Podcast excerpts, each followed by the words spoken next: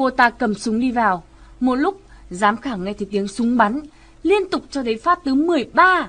Tiếng động vẫn tiếp diễn. Vài phút sau, ông ta nghe thấy tiếng la hét, chửi rủa, tiếng đổ gỗ và đập trên tường. Sau đó, thình lình, tất cả đều im lặng. Cánh cửa từ từ mở ra và người đàn bà hiện ra. Quệt mồ hôi trên trán, cô ta thở dốc. Ôi, các ngài không hề nói với tôi khẩu súng đó chỉ nổ nhưng không có đạn. Tôi đã phải đánh chết anh ta bằng chiếc ghế đấy. Thank you.